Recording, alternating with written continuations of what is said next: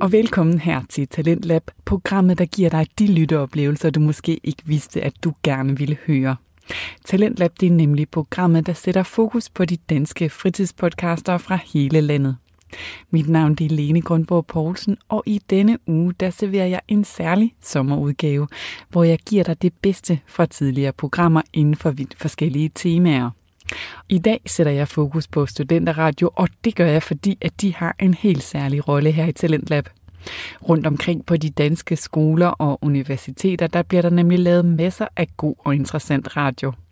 Så hvis du vil vide mere om, hvad unge studerende går og tænker på, og hvad de synes er vigtigt, så er de mange forskellige studenterradioer altså et rigtig godt sted at starte. I dag der skal vi omkring flere forskellige programmer, og her i første time, der er det første programmet, det som ingen ser fra Syddansk Universitets Studenterradio. Programmet er med verden Johanne Liebmann, der gerne vil tale om de problemer, som unge går rundt med, men som man måske ikke altid kan se på ydersiden. Og i det her klip, der taler hun med Helene om sygdom.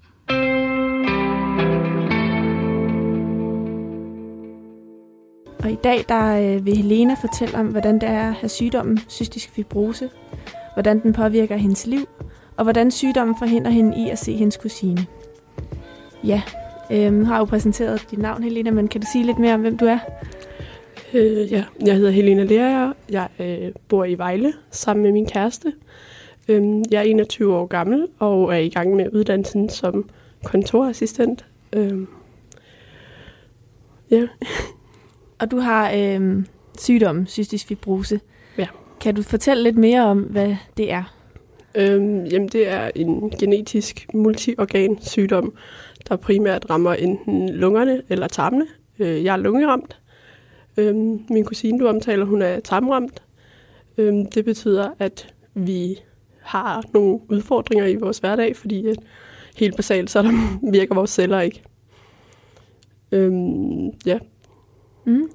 Og hvad er det, hvordan påvirker sygdommen kroppen, kan man sige? Er det, er det nedsættelse af lungekapaciteten, eller?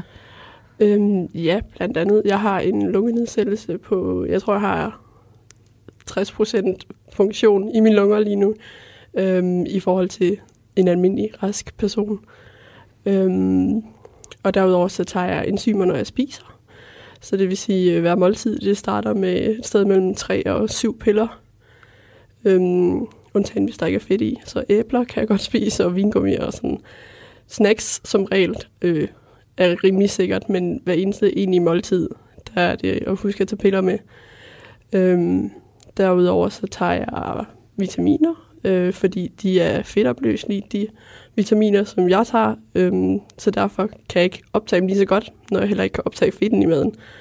Så tager jeg øh, antioxidanter for at holde mit immunforsvar oppe. Og så, øh, ja, så hoster jeg mere end den almindelige mm. person. Øh, ja. Mm. Og hvordan kan du godt dyrke motion og sådan nogle ting, eller hvordan påvirker den her lungenedsættelse din hverdag ellers? Øhm, man skal helst dyrke motion, øh, og det kan også sagtens lade sig gøre de fleste dage. Der er også dage, hvor at, øh, man nærmest ikke kan bevæge sig ud af sengen, for at øh, det går ondt at trække vejret bare. Øhm, den almindelige hverdag er, at øh, at jeg sagtens kan gå rundt og sådan noget. Og have kolde lunger i lang tid er lidt et problem, så løbe en tur udenfor lige nu, er, der vil man heller i et fitnesscenter og stå øhm, i varme. Så, men ja, helst dyrke motion. Og hvordan, hvor meget kontrol skal du til? Og... Øhm, jeg er på sygehuset fast en gang i måneden. Øh, derudover så er jeg i det, man kalder en IV-behandling. Øh, en gang hver tredje måned, som jeg også skal til opstart til. Så jeg tror, jeg er på hospitalet 15-16 gange om året. Ja. Er det hårdt, synes du? Øhm, det er både ja og nej. Du får selvfølgelig øh, fri hele dagen til det, fordi jeg skal køre fra Vejle til Aarhus, og så skal jeg både øh, have målt min lungefunktion og højde og vægt, kigger de også på, og have afleveret et ekspektorat, hedder det. øhm, og derudover så, øh, så snakker man bare med læger og sygeplejersker om, hvordan det går, sådan noget, så det kan hurtigt tage to timer. Og så når man alligevel er i Aarhus, så kan man godt lige tage IKEA, og så mm. når man alligevel først at være hjemme en time før man har fri, så giver det ikke så meget mening at tage på arbejde.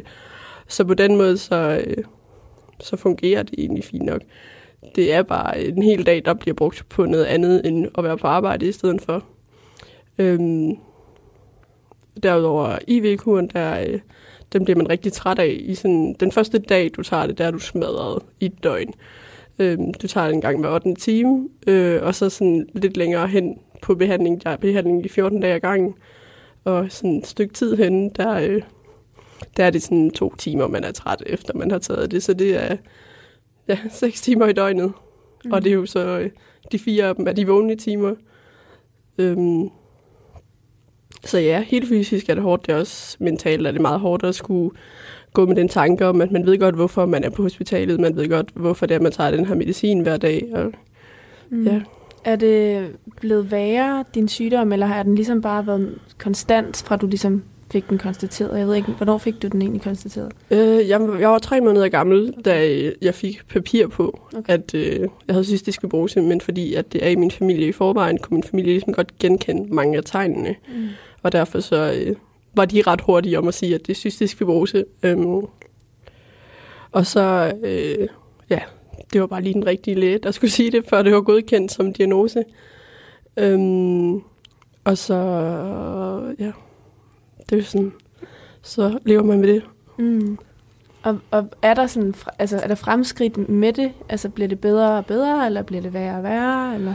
Det bliver øh, værre og værre. Øhm, da jeg var lille, havde jeg en lungefunktion på 100. Øhm, en gang imellem så dykker den, hvis du har en infektion, eller jeg har også, øh, jeg er allergisk over for skimmelsvamp. Mm. Så når jeg, hvis jeg sover i et rum med skimmelsvamp, så dykker min lungefunktion bare sådan 40 procent eller sådan noget.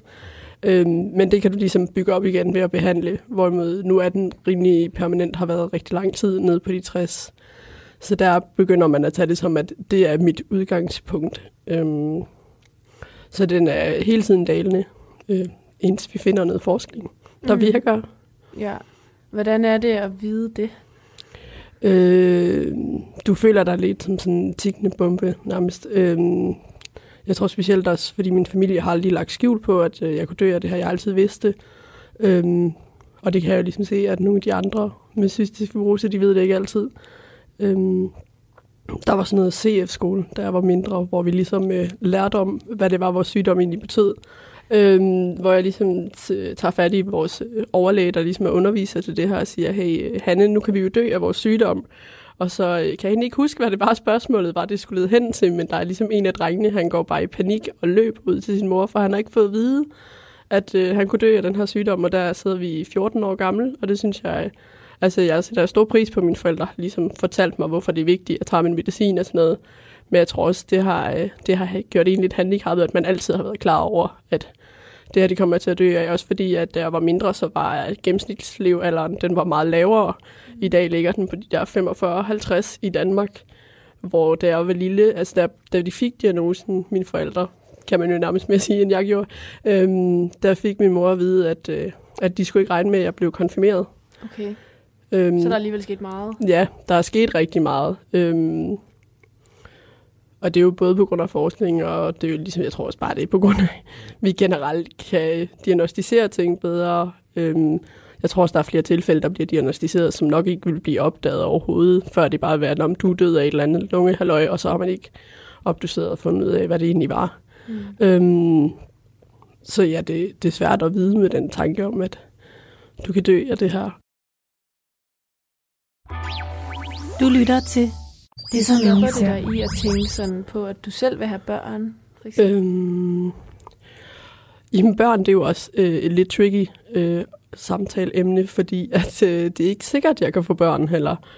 Øhm, men det er ikke fordi, jeg vil sige, det stopper mig fra at få børn. Men min kæreste, han sagde en dag, at, øh, at vi skulle ikke have for mange, for det ville være ham, der skulle stå alene med dem en dag. Øhm, det synes jeg slog lidt hårdt. Mm, øhm, Hvordan har han det med det? Øhm, jeg tror egentlig ikke, han tænker over det i hverdagen. Øhm, eller det ved jeg, han ikke gør, for når jeg ligesom nævner det, det kan godt slå ham nogle gange, hvis jeg, hvis jeg sådan nævner et eller andet, sådan, ah, men det kan vi virkelig lige tænke for meget over, eller whatever, eller når vi snakker om børn, at, øh, at jeg prøver lidt på at presse mod at adoptere, fordi det, har, det er jo vildt hårdt at gå igennem en graviditet for det første, hvis det overhovedet kan lade sig gøre. Mm. Øhm, Altså med- fordi det er for hårdt for kroppen? Ja. ja. Og der er jo både, altså når det er for hårdt for kroppen, så kan din krop jo også bare afvise fosteret. Mm. Og det synes jeg måske også er en rimelig stor sorg at skulle gå igennem og miste et barn. Mm. Specielt hvis det er et, man har kæmpet længe for. Så derfor vil jeg helst adoptere. Øhm, også bare fordi jeg synes, det er en lidt crazy verden at tvinge flere mennesker ind i. Så de så godt øh, ja, Mm. tage dem, der er der i forvejen, og give dem et godt liv, der ellers ikke vil få det. Mm. Så du har egentlig sådan, det virker som om, du har egentlig sådan fundet ro i det. Eller sådan, at det ikke er noget, der, der er sådan helt forfærdeligt for dig at tænke på, eller hvordan? Jeg tror, det er meget det modsatte, fordi også, altså, når jeg var lille, så hver gang, at jeg blev spurgt, hvad skal du være, når du bliver stor, så kiggede jeg altid bare på min mor og ventede på, at hun svarede, fordi at, at det her med at kunne have specifikke fremtidsdrømme var øh, ligesom lidt fjernt. Jeg kunne ikke bare sige, at jeg vil gerne være politibetjent, eller jeg vil rigtig gerne være veterinær sygeplejerske, men det kan jeg ligesom heller ikke, når der er bakterier, og man ved ikke, hvad dyr kommer ind med fra gaden af. Øhm, så der var rigtig mange ting, jeg gerne ville, som enten var for bakterier involveret, eller var for fysisk hårdt. Ja. Øhm, så det blev rigtig hurtigt, at jeg bare kiggede på min mor, og så sagde hun, hun skal noget inden for kontor. Ja, okay. Og har du fundet ro i det nu så? Øhm, nu har jeg, ja, men jeg havde rigtig svært ved at acceptere det i lang tid. Øhm, fordi at, at jeg gerne ville noget lidt vildere, og så øh, heldigvis har, min, har jeg jo så kunne snakke med min moster, hvor hun lidt bedre fik forklaret, at det er jo ikke fordi, jeg skal vælge fra det arbejde, jeg gerne vil have, men jeg skal vælge, hvorvidt jeg vil have energi i min fritid. Øhm, og det kan jeg allerede mærke nu, at når jeg kommer hjem fra en arbejdsdag, at der er nogle dage, der skal jeg bare sove lige så snart jeg kommer hjem. Så det ville jo være altså, hver dag, hvis jeg havde et fysisk hårdt arbejde. Ja. Så jeg tror, i, altså, fordi at jeg har et stille og roligt arbejde, så at kunne have en fritid, så det er ikke rigtigt et arbejde, jeg har valgt ud fra, jeg gerne vil have det her arbejde. Det er et arbejde, jeg har valgt ud fra, jeg vil gerne have, det passer sådan her ind i mit liv. Mm. Har du været vred over at have sygdommen?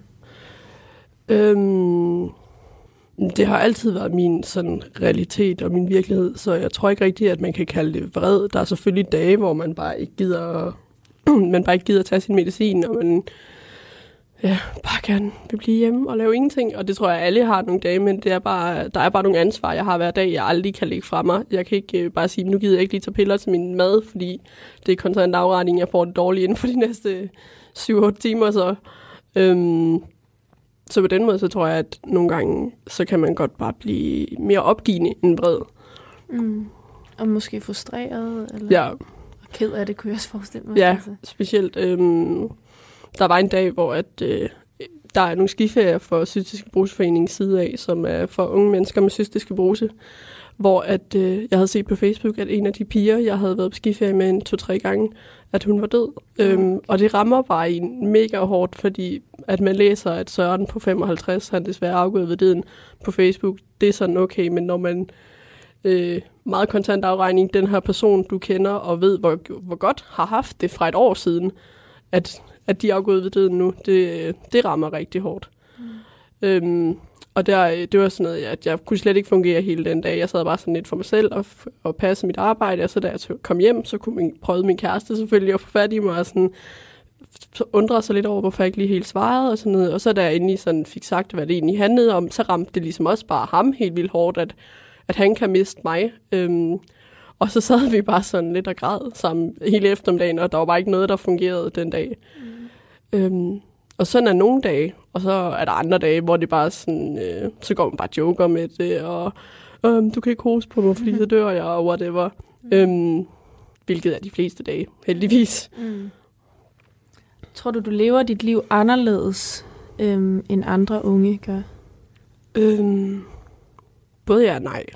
Jeg kan godt se nogle gange, så, øh, så rammer det lidt, at, at øh, jeg er lidt mere klar over vores dødelighed, tror jeg, end øh, nogle af mine kammerater og mine veninder. Øhm, og jeg kan også se nu her, at jeg har en veninde, der er gravid, og sådan, altså, det er jo forske- specielt, når man er 21, så er det jo helt vildt forskellige steder, ens venner er, så det er også, du kan slet ikke sammenligne dig parallelt, men sådan det hele din gruppe, vennegruppe, for det er, at den ene er gravid, og den anden bor stadigvæk hjemme med sine forældre. Øhm, men ja, jeg kan godt se, at det der med at være gravid, for eksempel, det er ikke noget, jeg skynder mig med, før jeg egentlig ved, sådan, hvordan det hele det kommer til at foregå, og jeg er sikker på, at, øh, at vi bor et sted, som min kæreste har råd til at fortsætte med at bo, og ja.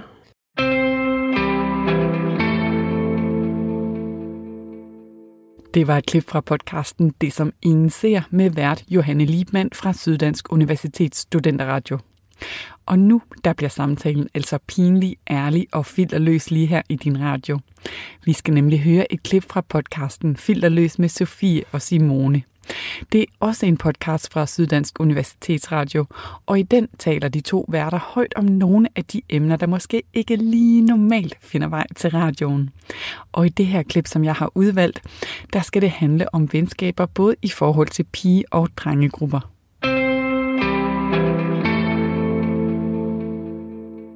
I dag har vi så gæster med, og det er drengene fra Plattenslageriet.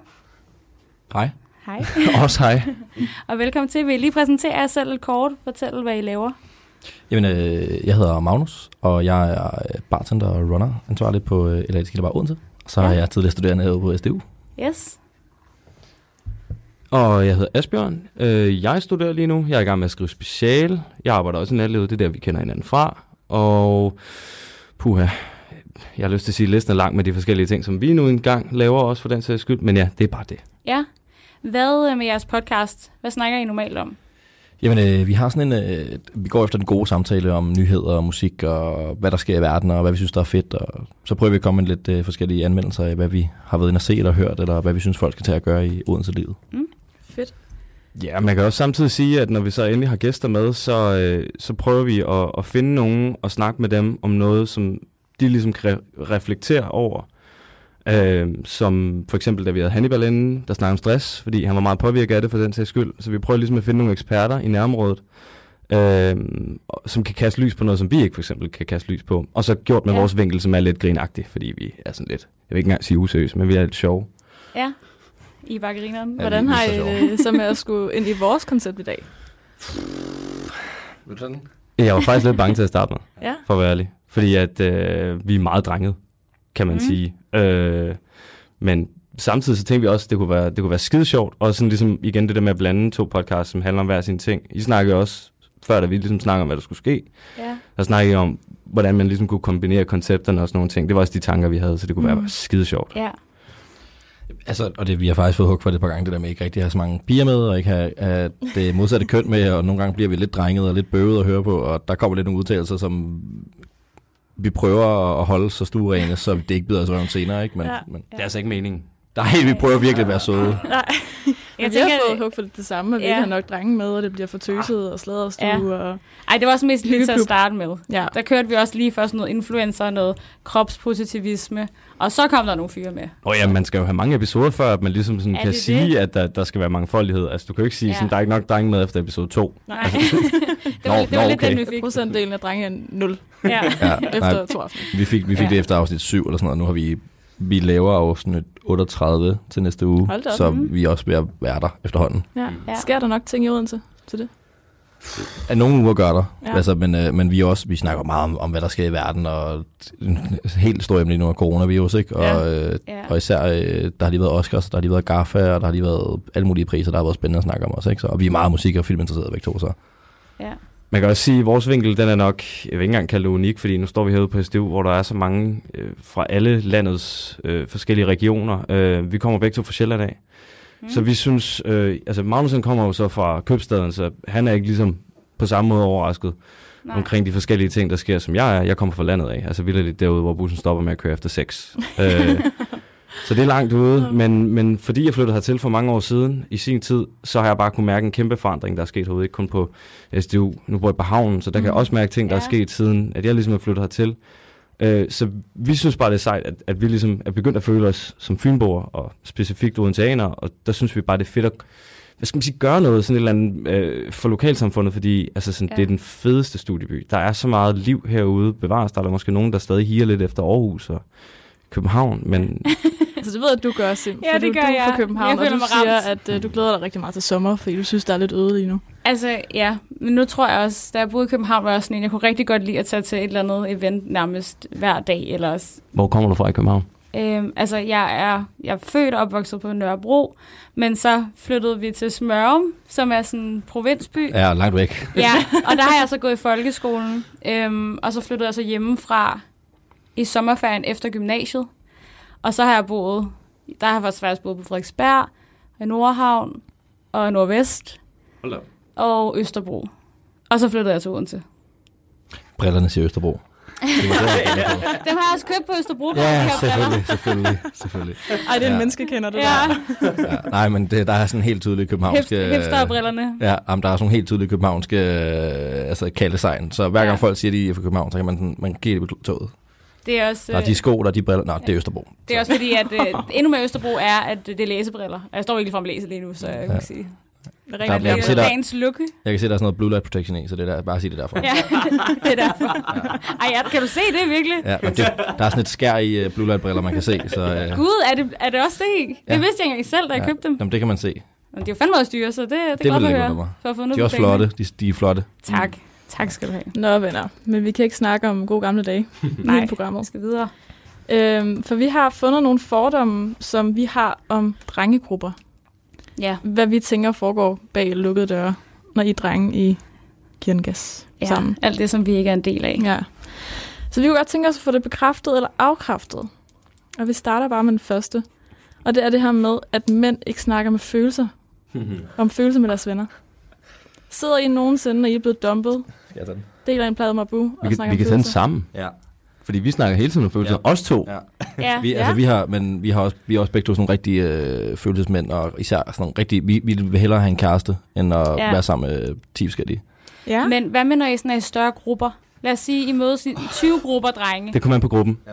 Det kommer 100% an på Okay. gruppen. Miljøet, om det er arbejde, for den sags skyld. Også fordi, altså, hvis du er tættere på nogen, så åbner du også mere op. Mm. Ja, jeg, jeg kan klart. snakke om alt med mine gymnasiekammerater. Øh, og mine gode kollegaer, hvorimod folk, som jeg ikke kender, det vil jeg ikke ligefrem bryde ud i grådet til lige med det samme, Nej, nej. Altså, Kun hvis du ikke helt kan holde det inde. Så. eller jeg er meget fuld. det er også rigtigt. Det kan man ikke altid styre. Så Altså, I kan men- godt øh, komme og snakke om kærestesår med hinanden og, og græde lidt. Laver ikke eller? Vi laver, laver ah, ej, lige, ikke lige nu. Ikke lige nu. Lige nu er det rigtig godt. Lige nu. Men øh, ej, jeg, gik ud, jeg gik ud af et langt forhold her i december, så Ja. øh, der, der var der lige lidt, øh, der var meget kærestesårsnak. Tumult. Ja, meget tumult. Men Ja. øh, det er jo sådan noget med at købe lejlighed sammen og flytte fra hinanden. Og, nej. ja, den Åh, helt nej, store det tur. er Det er Større også meget praktisk. Ja, øh, men nej, vi snakker meget om følelser, men også, også om andet end bare kærester, men også sådan noget som øh, arbejde. Og, altså, vi, øh, ja. Der tror jeg, at mig og Asbjørn er rigtig gode til det i forhold til rigtig mange andre fyre. Jeg tror, Ja. at andre fyre er lige så gode til det, eller I lidt en særklasse. Altså man kan sige, lige præcis vores vedkommende, der kan jeg i hvert fald, altså vi er jo, vi er jo partner i det her. Altså som i, øh, vi arbejder sammen om planslaget, så Mhm. derfor så skal, så skal man også sikre sig, nu kan jeg for eksempel mærke, nu når jeg sidder og skriver speciale, altså der har jeg virkelig meget fokus på det. Og så lige præcis det i december, der har Magnus jo selvfølgelig rigtig meget fokus på sit sociale liv, så derfor så bliver jeg automatisk inddraget i det. Altså Ja. selvfølgelig fordi jeg gerne vil, Mm. mm. øh, men også fordi at øh, du ved, vi har hentet udstyr et sted, måske prøvet at få nogle ting til at fungere, og Ja. fordi det er ens ligesom, personlige front, at den ramler lidt sammen måske.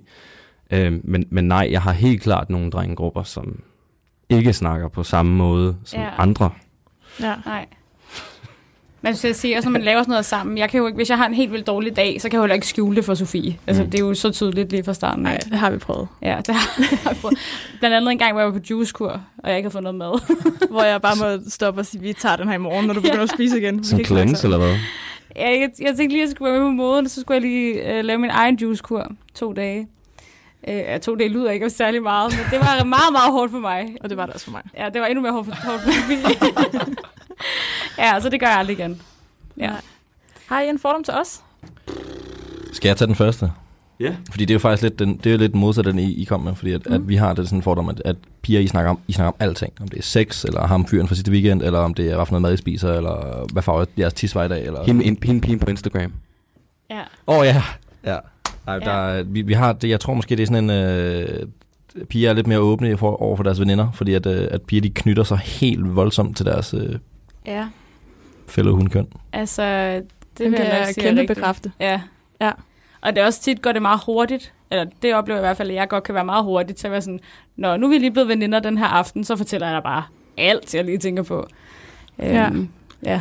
Så det, det tænker jeg helt sikkert. Altså, jeg har også en veninde, hvor at hvis vi ikke har set hinanden i tre dage, så er hun sådan, gud, hvad er der sket i dit liv siden sidst? Ja. Altså, fortæl, og så er man sådan, åh, men i går var jeg på arbejde, og Ja. åh, ja, helt ned i detaljen. helt nede i detaljen. Ja, Så det er fuldstændig rigtigt. det er fuldstændig rigtigt. Jeg har også en veninde, der hedder Julie, som jeg plejede at være sammen med hver dag i København. Og nu hvor jeg er flyttet, så snakker vi også i telefon hele tiden. For sådan, åh oh, nej, jeg har ikke snakket med dig i døgn. Hvad laver du? Hvad er der sket? Og hvad svarede du nogensinde ham der? Og hvordan Ja. gik din date? Og er du stadig sur på din mor? Altså alle sådan nogle ting. Så det er fuldstændig rigtigt. Men altså, øhm, ja, apropos det, øh, fordi jeg har, jeg har, det lyder underligt at sige, men jeg har flere forskellige vennegrupper til flere forskellige formål, kan man sige. Men jeg har for eksempel en rigtig god vennegruppe fra Aarhus af, og der, Ja. er, der er vi halv piger, halv dreng. Og der kan man tydeligt mærke, at der bliver snakket om alt på begge fronter, Ja. men i en kombination. Så lige netop det der, I siger, det der med sådan, hvad skete der, det man lige punger ud med følelserne, hvis nu det er, man lige bliver veninder for en Mhm. aften, eller Ja. et eller andet. Øh, det bliver sådan lidt en kombination, for mit vedkommende i hvert fald, i, i, den, i den vennegruppe der. ja. Men pigerne i den vennegruppe, de er også mere drengede. Er I, altså, kan I mærke forskel i jeres vennegrupper, hvis I har flere? Om der er drenge-pigegrupper eller pige-pige? ja, altså eller om det er blandet. Mm-hmm. Jo, Øh, Sofie, ja. jeg tænker, vi har i hvert fald to drengevenner her Ja, i Odense, ja. hvor at når vi er sammen med dem, så er det da lidt noget andet, vi snakker om også, og det er lidt et andet tempo, og lidt... Der, er- ja, Synes du jeg ikke synes det? nogle gange, der sker mere, når man er sammen med fyre. Ja, Altså, så, så skal der skulle ske noget, og det er heller ikke føle-føle. det er heller ikke føle Det er lidt mere det er sådan lidt mere grineren, grineren. Ja, og det er lidt mere sådan, man kan godt sådan riste hinanden også lidt meget ja. åbenlyst. Ja. Gør I ikke det i pigegrupperne? Der rester ikke hinanden? Nej, Nej, Åh, oh, shit, det gør vi bag hinandens drengegrupperne. trygge. I Ja. stedet for, Gør I det? ja, hvis vi skal Okay. være helt ærlige.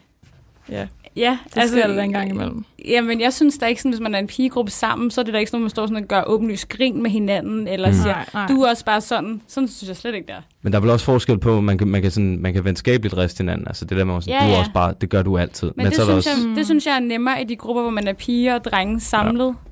Eller for eksempel, ja. øhm, jeg har en rigtig god ven, der hedder Emil, og der har det altid været sådan, hele vores venskab siden folkeskolen har bare været sådan noget der, drilleri, og mm. der siger man bare tingene, som de er, og det synes jeg er lidt Der anderledes. tror jeg, man skal have lidt mere på, når man er piger sammen. ja, Så skal især i en gruppe. Især i gruppe, skal tingene også blive kørt sådan lidt hurtigt op. Og Ja. fuldstændig apropos det, så har jeg en fordom, og det har vi ikke skrevet det ned, men at piger husker bedre end drenge i sådan nogle situationer der. Det tror jeg. Jeg tror generelt, ja. Mm. Jeg, så- jeg husker ikke sådan nogle ting selv. Jeg er også, der er sådan lidt, det tænker jeg ikke så meget over. Det, det tror jeg, at vi piger godt kan sådan nogle dage efter. Ej, Ja. sagde hun lige det der til dig til den der fest, du ved? Og sådan, gud ja, det har jeg Ja. ikke tænkt over. Det tror jeg ikke, drenge gør, til gengæld. Ja. Det kan godt være, at man lige går hjem og laver sådan en analyse på det Ja. efterfølgende.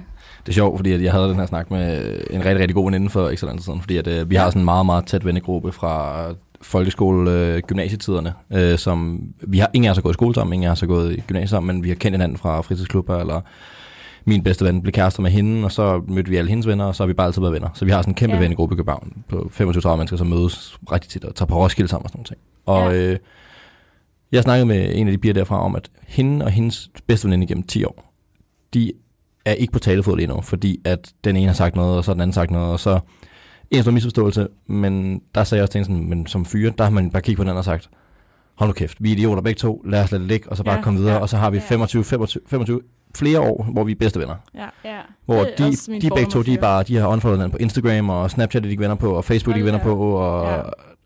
de var det samme sted, fordi at, øh, jeg holdt fødselsdag i, på en bar i København, og der var de begge to, hvor de sad hver deres inde i rummet og sagde ikke hej til hinanden, og jeg var bare sådan, Hold da op. Okay, I har, bare, I har bare boet sammen og sovet sammen Ja, i den samme seng, ja. og øh, øh, snakker om fyre i f- 10 år nu, og nu Ja. kan I slet ikke se på hinanden. Altså, Ja.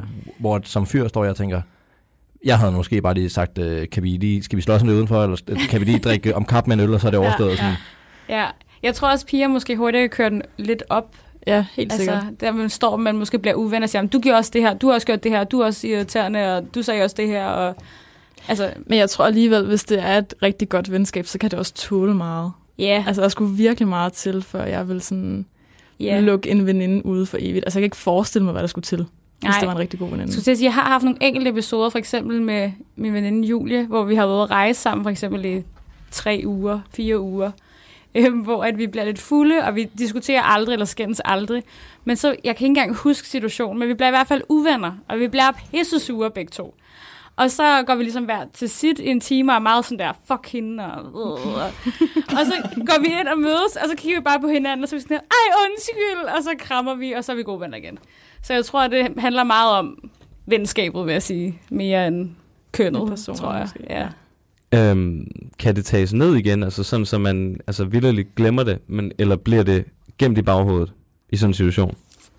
Det tror jeg også handler om, hvordan man selv er. Altså lige sådan nogle her situationer, hvor at den er en brænder, der man lige får sagt et eller andet, så kan jeg synes jeg sagtens, det kan glemmes. Ja. Men øh, det kan da godt være, at der er nogle situationer, hvor den stadig sidder lidt. Altså, jeg har prøvet før, hvor i nogle venskaber, hvor der simpelthen er sådan små ting, der bare har hobet sig op Hmm. hen ad vejen i lang tid. Ja. Og så er vi simpelthen blevet nødt til at holde sådan en intervention, Ja. hvor vi lige skulle sige, du har været fucking nederen i en lang periode. Ja. Og så, hvad har jeg da ikke at sige? Jo, fordi dengang så gjorde du det, og så gjorde du det, og så sagde Mm. du det der. Ja. Så, men, men så må man også aftale ting, der er glemt på et tidspunkt, så må man komme videre, tænker jeg. Ja. Okay. Det kan vel også meget hurtigt føles som sådan et generelt angreb på en person. Det der med, Mm. fordi det ved jeg selv, nu har jeg boet et kollektiv her i Odense, hvor vi har boet Åh, fire ja. mennesker sammen. Ja. Og hvis nu, at alle andre end en selv er Mm. utilfredse med noget, man gør, ja. og alle de bare lige kommer frem med sådan et ark, som vi står her med, og så bare siger, sådan, sådan, sådan, Ja, sådan, sådan, ja. sådan, sådan. Kan du ikke huske det, det, det, det? Fordi det der, den der checkliste-mentalitet, føler jeg i hvert fald for vores vedkommende, det kan drenge godt, det kan de godt. De kan godt, de glemmer bevares skide hurtigt nogle gange, fordi de kun kan tænke på en ting ad gangen. Men, ja. men den der checkliste-mentalitet, er det noget, som bliver praktiseret? Nu spørger jeg dumt i sådan nogle venindegrupper. Mm, altså, jeg tror måske godt, det kan smitte lidt af. Altså, hvis nu vi siger, at jeg er blevet helt vildt irriteret på Sofie over, hun... Lad os sige, vi bor sammen, og hun køber aldrig toiletpapir, og det er pisseirriterende. og så kan jeg gå hen til de andre i det her kollektiv og sige, har I ikke også lagt mærke til, at Sofie, hun køber bare aldrig toiletpapir? Og de andre har måske aldrig lagt mærke til det før, men så fordi jeg siger det, og kommer sådan sur og skaber lidt sådan en, ej, det er også bare pisseirriterende, hun gør faktisk aldrig noget. Men det tror jeg igen, så det er tror jeg også, at de kan gør. blive påvirket meget sådan der. Nå ja, det har du da også ret i. Og så bliver det ligesom sådan en gruppe ting. Ja. Sådan, Ja, ja, nu går vi imod Sofie. Ja, Ja. Men, det tror jeg også noget, piger gør. Det, der kunne jeg godt forestille mig, at drenge bare siger, køb noget toiletpapir. ja, sådan, så køb det selv. Altså. Ja. Altså jeg har også, men jeg, jeg har boet sammen med både venner og kærester i mange år, sådan, og jeg har, har altid bare været sådan, hvis der er noget, jeg er dårlig til, bare sig det. Altså sådan, Mm. det, det, jeg lægger ikke altid Ja. mærke til, at jeg glemmer at tage opvasken øh, om torsdagen eller sådan. Jeg, Men det er jo, altså, ja. Bare sig det, så skal jeg sgu nok huske det. Så glemmer jeg det ikke igen, så skal jeg nok blive bedre til det. Og hvis der er noget, jeg er virkelig dårlig til, så bare bonk mig i hovedet med det et par gange, så skal jeg nok blive endnu bedre til det. Altså sådan, ja. øh, så Men der tror jeg måske, at det er også meget kønsstereotyp, stereotyp, det jeg siger nu. Men jeg tror måske, at drenge er bedre til nogle gange at vide, hvad de er dårlige til, eller i hvert fald at få det at vide, og så sige, ja, det er jeg faktisk dårlig til, det har du ret i. Og jeg tror, at piger kan godt nogle gange blive sådan der, ej, det er det ikke, eller det passer overhovedet ikke, eller det er du også selv, eller det ved jeg ikke. Jeg tror, at piger måske hurtigt går i forsvarsposition, kunne jeg forestille mig. Vi har faktisk et spørgsmål apropos det. Ja. Det, må, jeg springe, det, må jeg springe fra fordom Ja, til, til spørgsmål en gang? Det Fordi, er det. Eller vil de komme med en fordom først? jeg skal Ej, lige til at sige det. Ej, det er fint, bare kom med det. Vi så kommer med springer en fordom bagefter. Vi har masser. Øhm, den er farlig, den her, fordi det var faktisk en af dem, vi sad og nikkede lidt over, men, men samtidig også tænkte sådan, uha, det kan godt være, man kommer på dyb vand. Øhm, fordi vi har en, en lille lommefilosofi om, at drenge kan gennemskue, både drenge og piger, en smule nemmere, end nogle piger kan gennemskue for eksempel drenge. Hvad, hvad mener du med gennemskue? Mm. Hvis nu din veninde, eller omvendt din ven for den sags skyld, spørger dig ja. om det modsatte køn, Mm. mm. og så siger, er han en god fyr? Mm. Der er tit og ofte, så siger drengen, lad være, ja. det kan jeg se. Eller et eller andet Mm. mm. i den retning. Og så kan det godt være, at vedkommende ignorerer ens råd, eller et eller andet Ja, retning. ja. Øhm, hvorimod Ja. jeg har måske lidt indtryk af, at lige præcis i måske den situation, nu ved jeg ikke, hvordan det er med venskaber, men Ja. hvis, lad os nu sige, det er et forhold, eller en fløjt, Mm. mm. eller en kæreste, eller et match, eller et eller andet den i forhold retning. til at rådgive og Ja, lige præcis. Der kan Mm. drengen nogle gange bare gennemskue det. sige med det samme, det kommer ikke til at ske. Ja. Det vil jeg sige, det synes jeg faktisk også godt, piger kan. Ja. Øh, forskellen er bare, at det ikke altid der bliver taget imod råd. Nej. Altså, det synes jeg tit, jeg oplever med, med veninder, hvor jeg siger, Mm. mm. det der, det skal du ikke. Altså, han er en kæmpe idiot. Og hun er sådan, Ja. han er bare så sød ud. Han sagde lige det her til mig i går, og sådan, ej, Ja. ved, og så bliver det, så bliver det Jeg tror glemt, og så går det galt. Ja, jeg tror også, piger dømmer, eller det gør jeg i hvert fald, jeg dømmer meget hårdere mine veninders fyre, end de fyre, jeg selv har Ja, enig. ses. Altså med, fordi jeg bare, og jeg tror måske også, derfor kan man også være, blive lidt taktisk, sådan, hvad fortæller man lige sine veninder, fordi hvis man godt vil have, at de skal synes, at han er nice, så skal man måske ikke lige sige hver gang, han er en idiot, fordi Nej. altså, man husker virkelig, hvilke fyre, der har gjort ens veninder ked af det, mere mm. end hvornår man egentlig selv er blevet ked af det. Ja. ja, det har jo heller ikke nogen effekt på dig. Hvis han har været en idiot, så kan du bare nemt bare sige, skråt ham. Ja, præcis. Mm. Og det er jo meget nemt for mig at stå og sige. Og det siger jeg tit, tror jeg. Ja. Altså, jeg kan godt blive meget sådan hård, sådan, ej, han har gjort det her, nu, det finder du dig bare ikke i. Nej. Øhm, så jo, men altså nogle gange tager man jo også fejl. Man kan jo også godt sige, ej, han er bare så sød, og så mødte jeg ham også lidt der, og han virker som den bedste fyr, og det gør du bare sådan en kæmpe idiot. Altså det kan man jo aldrig. Nej. Der kan det godt være, det kan være svært at gennemskue en gang imellem. Ja.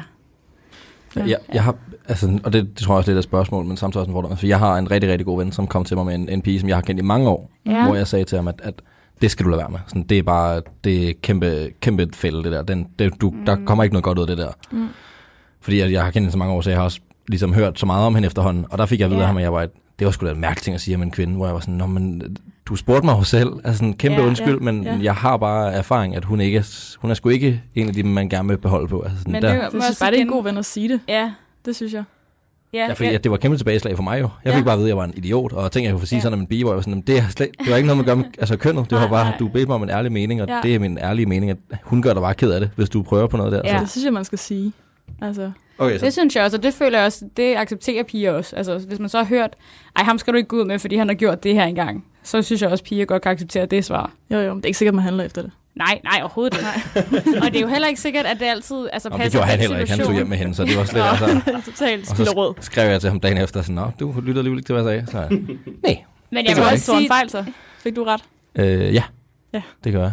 Han betalte for taxaen, og så, Ja, jo. øh, så kyssede de ved opgangen, og så øh, gik de ovenpå, og så sagde hun, at øh, "Nå, du kan bare sove på sofaen jo. Okay. Og så sad han og skal tænkte, måske lige Nå, forventningsafstemning. Ja, det var også det, jeg sagde til ham. Ja. Så. Men jeg vil sige, det er heller ikke altid, den passer, fordi øhm, med min ekskæreste i gymnasiet, der kan jeg huske, at alle piger sagde til mig, ham skal du ikke. Altså, han er bare om alle piger, og det skal du bare droppe. Øhm, og vi var altså kærester i fire år, og der var ikke nogen problemer. Så jeg vil sige, nogle gange så skal man måske også passe lidt på med at dømme. Og folk kan jo også ændre sig. Mm. Altså, Ja, ja. Nå, men nu var det sådan lige midt i hans prime time, ikke? Så, så altså... Øh, gymnasiefyr. Ja, ja, fuldstændig. Så øh, jeg vil bare sige, at øh, det kan også øh, afhænge lidt af situationen.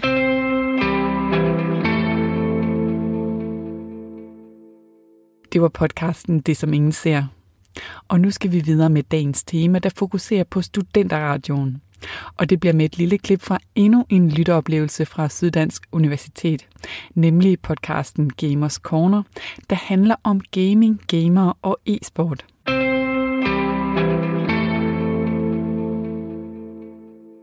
Hej og velkommen til Gamers Corner. I dag der har jeg øh, Laura med som min eneste medvært. Hej Laura. Hej. Øh, Jeppe er i gang med speciale skrivning. Han skal lige aflevere om hvad, tre dage, så han skal lage sidste hånd på. Og så har vi en øh, gæst med igen i dag. En, øh, en gammel kending. Manden med den flotteste stemme. Morten. Psykolog Hej. Morten, kan man kalde ham. Hej. Jamen, øh, hej med jer. Hej. Øhm, du har lige udgivet en ny bog. Det har jeg i hvert fald. Den skal vi snakke øh, hos Ale om i dag. Mm. Øhm, kan du lige sådan hurtigt give et kort, kort resume? Bare lige, hvad den handler om. Skal vi ikke lige gøre det, ja? Øhm, jamen, de sidste par år har vi jo gået i sundgaming.dk og arbejdet en masse med, hvordan man går til øh, gaming på en god måde fra psykologisk synspunkt. Jeg er psykolog. Øhm, og øh, det der kommet en bog ud af, som hedder Kort og Godt om børn og gaming, som jeg har skrevet sammen med Trine Bjerremann Kaspersen. Og øh, det øh, hvad hedder det forlag, der hedder Dansk Psykologisk Forlag. Og den handler grundlæggende om, hvad er gaming? Hvordan øh, påvirker gaming vores børn? Og hvordan påvirker vi vores børn igennem gaming? Øh, både som forældre og som fagprofessionelle, øh, og som i virkeligheden også jævnaldrende. Og så har vi kigget øh, afslutningsvis i den bog på, hvad er det, vi kan få ud af det her gaming på en positiv måde, hvis vi arbejder med det øh, i fællesskaber og i forhold til at kigge på det, der hedder 21st Century Life Skills. Altså de kompetencer, der bliver vigtige for fremtidens arbejdsmarked, men også privatlivet. Så det er, det er sådan overordnet, det bogen handler om. Fedt. Ja. Øhm, det, var, det var kort. Ja, ja, jeg øver mig. ja, for du har været med før jo. Øh, jeg er sådan i Yes. 2,2, tror jeg det har været. Hvor vi øh, snakkede om, øh, om psykologi i e-sport. Netop. For der er jo ret meget øh, faktisk øh, altså sådan psykologisk øh, grundlag for, for gaming og, og, og e-sport. Mm. hele det univers. Og det er der mange, der ikke lige går og, og tænker over. Mm. Øhm, og det er vel også derfor, I har lavet en, en bog, der, hvad jeg gætter på, er henvendt til forældrene. Ja, altså den er faktisk henvendt til forældre, fagprofessionelle og nørder. Og det er den på den måde, at de ting, vi gennemgår, har en relevans for dem alle sammen. Men de perspektiver, vi tager udgangspunkt i, og cases, vi tager udgangspunkt i, de henvender sig til rigtig meget til familierne. For det er i familierne, slaget skal stå. Ja. Ja. Det er omkring spisebordet, at der er de store problematikker. Mm. Og, og det er der, vi rigtig gerne vil med ind og prøve at vise, at, at der er nogle tilgang til det, vi kan gøre. Der er nogle faldgrupper, vi skal undgå. Øhm, vi har også et helt kapitel, som simpelthen handler om øh, afhængighed. For at være super, super skarp på, hvad er det, øh, og hvad er det ikke. Fordi lige nu er der mange, der kigger på, at afhængighed er meget, meget stort i gaming. Vi går ind lidt anderledes til det og kigger på, hvorfor at folk synes, det er så stort, når det egentlig ikke er det. Og hvad er det i virkeligheden, der sker i de her mistrivselstilfælde, hvor gaming er essentielt for problemstillingen. Men du, Ja. lige før der sagde du så, at den henvender sig både til forældre og øh, faggrupper og til nørder. Så Mhm. mm-hmm. tænker jeg, nu tænker jeg mig selv, og sorry Lam, Mhm. mm-hmm. men også dig, for en nørd. øh, hvad? Det er ikke noget, man skal undskylde for. Det er et hederstempel. okay. Nå, ja, selvfølgelig. Hvordan, hvordan, kan den, hvordan kan vi bruge den? Altså, øh, Mm. Altså tanken er, at øh, når jeg siger nørder, så er det meget Øh, e-sportsundervisere og øh, gamere på højere niveau, og for den sags skyld også unge mennesker, der er interesseret i at, at vide lidt om, hvad gør alt det her gaming egentlig ved dem selv. Øh, så for eksempel for sådan nogen som jeg, som jeg går ud fra at spiller en del computer, men også har med andre mennesker, der spiller computer at gøre, og jo også laver det her program omkring, hvad er gaming for noget? Øh, der kan den her være med til at give noget baggrundsinformation på, hvad er det egentlig for noget? Hvorfor er det så skide motiverende, og hvordan kan vi, hvordan kan vi påvirke det i en positiv retning? Ja, okay. Så er det sådan, vi kan bruge den. Og så kan vi vel også, det er vel også det er meget rart for os, når vi, øh, da vi var yngre, og vi øh, mm. sad foran computeren, og vores forældre skældte os ud for det, og vi brugte for lang tid. Åh oh, ja. nu kan vi endelig komme tilbage og sige, vi har, vi har, vi har beviser for det nu. Det var okay. Vi har ikke Ja, altså øh, med det grænsalt, at øh, det, der selvfølgelig også er nogle faldgrupper i gaming, øh, som vi også har prøvet at være ret sådan objektive omkring her. Og ja, øh, så er det også en bog, der, der hjælper måske til at nuancere billedet, således at det ikke bare er noget negativt. I virkeligheden er der virkelig meget positivt i gaming. Ja, okay. Så, så ja, ja altså den, den, på nogen måde er det også lidt en fuckfinger til, til den der demonisering af gaming. Ja. En subtil Yes. fuckfinger, det er godt. Men vi har prøvet at holde holdninger så vidt som muligt ud af bogen, og i stedet for at holde os til det teoretiske, og så prøvet at gøre det spiseligt. Og der er det jo fedt at have et forlag, der siger, det der, det kan vi ikke læse, prøv lige at ændre det. Ja. Så øh, det er det, det er. Der er et, øh, et kapitel i bogen, der handler om gaming-afhængighed.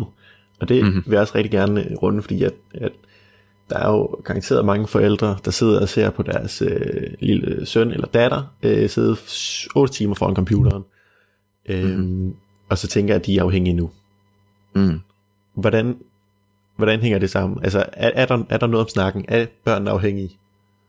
Øhm, altså, nu, jeg kan prøve lige at læse op, for det tænker jeg faktisk er relevant for en hvilkelsmester, der lytter til det her. Hvad man egentlig skal opfylde kriterier for at være afhængig af gaming. Ja. Det er meget godt ting at tage udgangspunkt her. Jeg kan ikke huske den præcis, men det er noget med, hvor længe det skal være sådan noget her.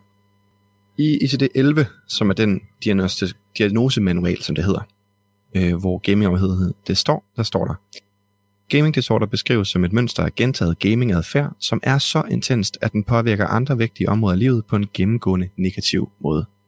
Tilstanden skal have varet i mere end 12 sammenhængende måneder. Hvis symptomerne er slemme nok, kan en kortere periode også være nok til, at man kan stille diagnosen. Symptomer inkluderer manglende kontrol over gaming-adfærd, hvor meget man spiller, hvor intens man er i sin gaming, og hvor længe man spiller ad gangen. En meget høj prioritering af tid til gaming, og fortsættelse og udvikling af endnu mere gaming, selvom det har tydelige negative konsekvenser for ens liv. Det kan desuden tilføjes, at det ses specielt, øh, at der specielt ses efter faktorer som søvn, spisevaner, socialisering og uddannelse, når der skal vurderes, om gamingadfærden er overdreven og dermed sygelig. Og ud fra det, så har vi nogle pointers at gå fra, når vi taler om, hvornår er man egentlig afhængig. Ja, okay. Og, altså, den første pointer, som jeg bare bliver nødt til at nævne med det samme, det er, hvis ikke man tri- mistrives, så er der ikke grund til at sige, at man er afhængig af gaming. Mm-mm. Man kan godt spille 12 timer om dagen og have et vidunderligt liv, hvis man vælger, hvis det er ens personlige valg, at gå til gaming som den primære interesse i ens liv. Ja. Det er simpelthen personlig frihed. Ja. Og ja, så kan man godt få problemer i ryggen, hvis man sidder for meget ned. Men der findes også masser af professionelle e-sportsatleter, som har en skidegod fysik, fordi de faktisk går op i det samtidig med, at de spiller 10 timer om dagen. Ikke? Ja, der kan vi jo lige tage altså Astralis, bare som eksempel. For eksempel, dem kender vi. Vi ved, at de går rigtig, rigtig meget op i uh, motion og, uh, og sundhed. Lige præcis. Og det bliver de nødt til, for ellers kan man ikke præstere på det niveau, de gør. Nej. Så det giver jo kun mening. Så øh, i hvert fald, så, så skal man mistrives for det, at, at man har problem med det. Mm. Og selv hvis man mistrives i for eksempel en måned, så er det ikke nødvendigvis det samme, som man er afhængig. Rigtig ofte, og det kan vi også se på forskningen, så viser det sig, at det er i højere grad de bagvedliggende problemstillinger, der definerer, om man har det dårligt, end det er gaming i sig selv. Men gaming bliver et sted at slippe hen, hvor man ikke har det dårligt, eller hvor man er for optaget af spillet til at tænke over de negative tanker. Ja, okay. Og i det tilfælde, så bliver gaming et symptom, men bliver ikke en årsag. Og der adskiller gaming sig gevaldigt fra for eksempel afhængighed af alkohol. Ja. For hvis man er afhængig af alkohol, jamen så har man også en helt fysiologisk afhængighed. Mm. Ja, man har simpelthen brug for et fix, ikke? Funktionsnødvendige. Lige præcis. Og gaming kan ikke blive funktionsnødvendigt. Punktum. Men man kan godt have en oplevelse som ekstremt passioneret gamer af, at jeg kan ikke fungere ordentligt, hvis ikke jeg spiller computer. Ja. Og det er helt sikkert et tegn på, at det er blevet for meget. Det er der ikke nogen tvivl om. Men mindre man igen har valgt, at det er sådan, man gerne vil have, ens liv skal være. Hvis man samtidig kan varetage de andre ting i ens liv, der er nødvendige for, at man lever godt. Mm. For eksempel vedholde job, øh, personlig hygiejne, spise, øh, undgå ekstrem overvægt osv. osv. osv. Ja. Så igen, det er meget, meget vigtigt for mig at pointere. Jeg siger ikke, at der ikke er problemer med det her. Jeg siger ikke, at der ikke er folk derude, som har ekstremt store konsekvenser. Men jeg siger, at vi skal være meget påpasselige med at tilskrive dem en diagnose, når det i virkeligheden er et problem. For ellers så behandler vi helt forkert. Ja, Giver det mening? det giver mening. Nu, det er sådan lidt svært, når man ikke selv har, øh, har børn. Øh, men Ja. øh, man kan da stadigvæk godt forestille sig. Altså op, oplever du mange i dit arbejde, nu tænker vi uden for bogen, der, Mm. mm. der kommer op og, og siger, at, at de er bange for, at deres, deres barn er afhængig? Det gør jeg faktisk. Okay. Og som regel, når vi har talt det igennem, så bliver det tydeligt, at det ikke er tilfældet. Og en gang imellem er det tilfældet. Ja. Og i de situationer, hvor det er tilfældet, jamen, så tilbyder vi selvfølgelig behandling, eller tilbyder dem til en af vores samarbejdspartnere, eller nogen, vi ved, der går op i det. Mm. Øhm, men altså langt de fleste tilfælde, når vi har talt det igennem, vi har sådan nogle familiekurser, og vi har nogle øh, rådgivningsmuligheder, hvor vi sidder og taler det igennem med folk, Ja. jamen så går det op for dem, hvorfor at deres børn op- opfører sig, som de gør. Og så kan de være med til at enten regulere det, øhm, eller også så kan de ligesom på en måde- anden måde acceptere det. Ja, okay. Og så er der også nogen, hvor det er så slemt, at, at der helt sikkert skal en form for behandling til.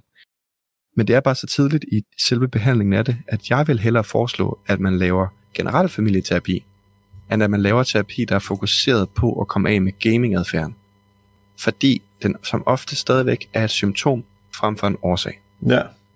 Det, Så det er jo godt gå Ja. og blive sådan en mantra. det er det også. og jeg ved, der er folk, der er uenige med mig, og det synes jeg er helt fair, der er, og jeg elsker at diskutere med dem.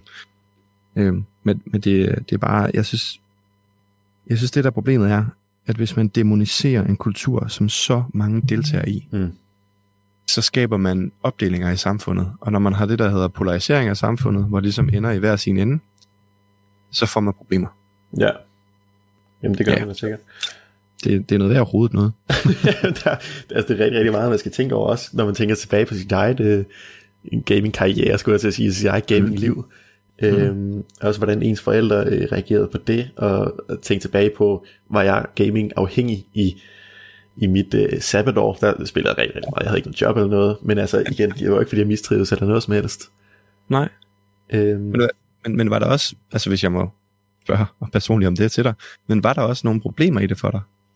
Altså game? Ja. Øhm, jamen altså, jeg, jeg ved ikke om der var problemer, men altså jeg havde for eksempel ikke et job, jeg havde ikke nogen indtægt. Øh, jeg boede så hjemme øh, på mm. det tidspunkt, så, så på den måde var det ikke et problem, fordi at jeg var ved at blive hjemløs. Mm. Øhm, så personligt var det ikke et problem. Jeg tror, det var et problem for mine forældre. Mm. Øh, og på den måde blev det også på en måde et problem for mig, fordi at, at jeg ville ikke have, at mine forældre var skuffet over mig. Mm. Men det var ikke... Kom det i vejen for, at du for eksempel kunne søge et job, eller var det et valg, at du sagde, at nu vil jeg have, nu vil jeg have ro på et år? Nej, jeg tror, det, det, jeg tror faktisk, det Mm. Altså, jeg tror, jeg valgte at game i stedet for at få et job. Mm. Men, men det var ikke, fordi jeg ikke kunne få et job. Nej. Så det var et aktivt valg for dig at lade være? Ja, det, det, det tror jeg, det vil jeg sige, det var. Var det også fordi, du havde intentioner om måske at se, hvor langt du kunne komme med det? Nej, overhovedet ikke. Nå, da, men altså, det kunne være fair nok, hvis Ja, det var ja. det, man ville. ja, det kunne jeg Nej, forestille det mig. var bare lyst, ikke? Hvad? Hvad siger du? Altså, det var bare, fordi du havde lyst. Ja, det var bare, fordi jeg ville game. Altså, lave ingenting. Ja. Det var sådan et sjovt tidsfordrev på en eller anden måde. Ja, det var det vel. Det var det Og samme. samtidig er det jo også, det er også identitetsskabende, ikke? Fordi hvis man så er jamen, plat LOL-spiller, så har man jo bevist, at man er bedre end, er det 85 procent, eller jeg kan ikke huske, hvad procentsatsen for plat er. Ja, altså, Øh. den er sat ret meget ned nu, fordi de har lavet det der nye system med, at der ikke... Øh... Ja, men jeg tror, at 85 det rammer meget godt. Måske lidt mere for mindre, jeg ved ikke. Mm. Men deromkring i hvert fald. Ja, ja. Altså, men pointen er, at man i hvert fald kan sige, at jeg er god til det. Mm. Mm. Man spiller ikke for at være dårlig, vel? Nej. Nej. Og der var det så, i den periode, der var lige World of Warcraft for mig. Yes. Okay. Ja. det, er, det jo også identitetsskabende. Jamen det var det også, men det var, altså, det var samme øh, måde med, øh, der brugte jeg rigtig meget Warcraft logs, så der gik jeg ind og altså, loggede, når jeg rated ja. og sådan noget, og se, hvor god jeg var der og sådan noget. Så det var jo på samme måde med at, at sammenligne sig med andre. Nemlig. Ja, hvilket også leder til øh, en, en generel sådan opfattelse af gaming. Man kan eddermame bruge det på mange måder. Mm.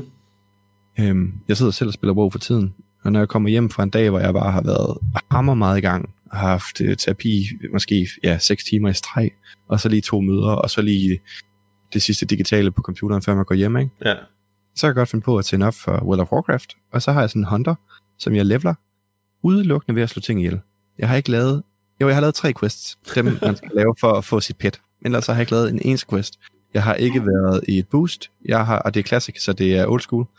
Jeg slår simpelthen ihjel. Og det er totalt meningsløst tidsfordriv.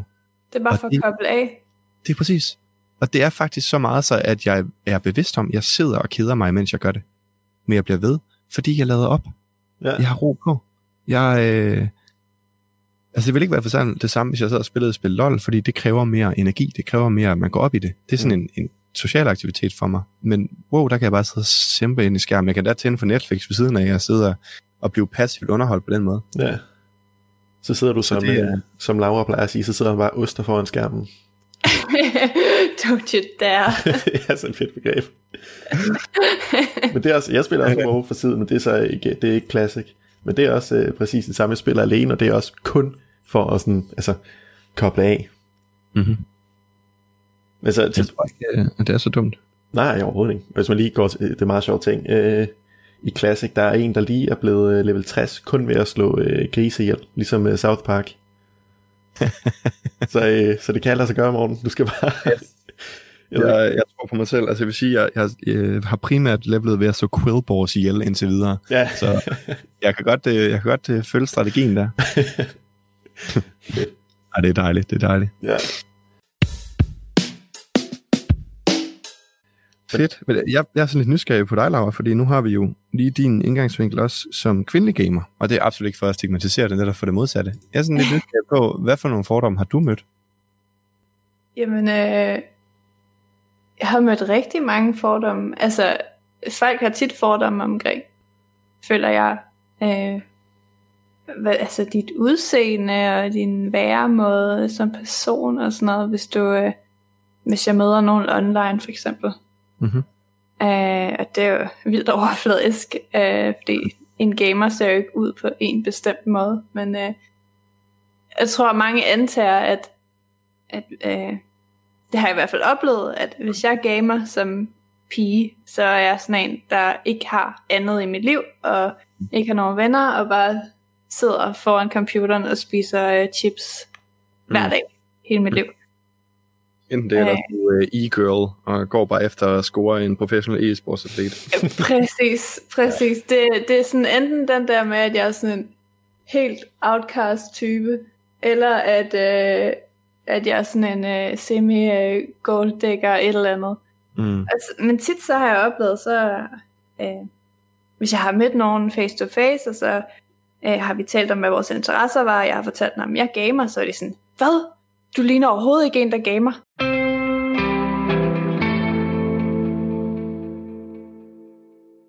Det var et klip fra podcasten Gamers Corner, som altså blev det sidste klip, jeg nåede at spille for dig her i første time af aftens Talentlab. Efter nyhederne er tilbage igen med flere klip under dagens tema Studenterradio.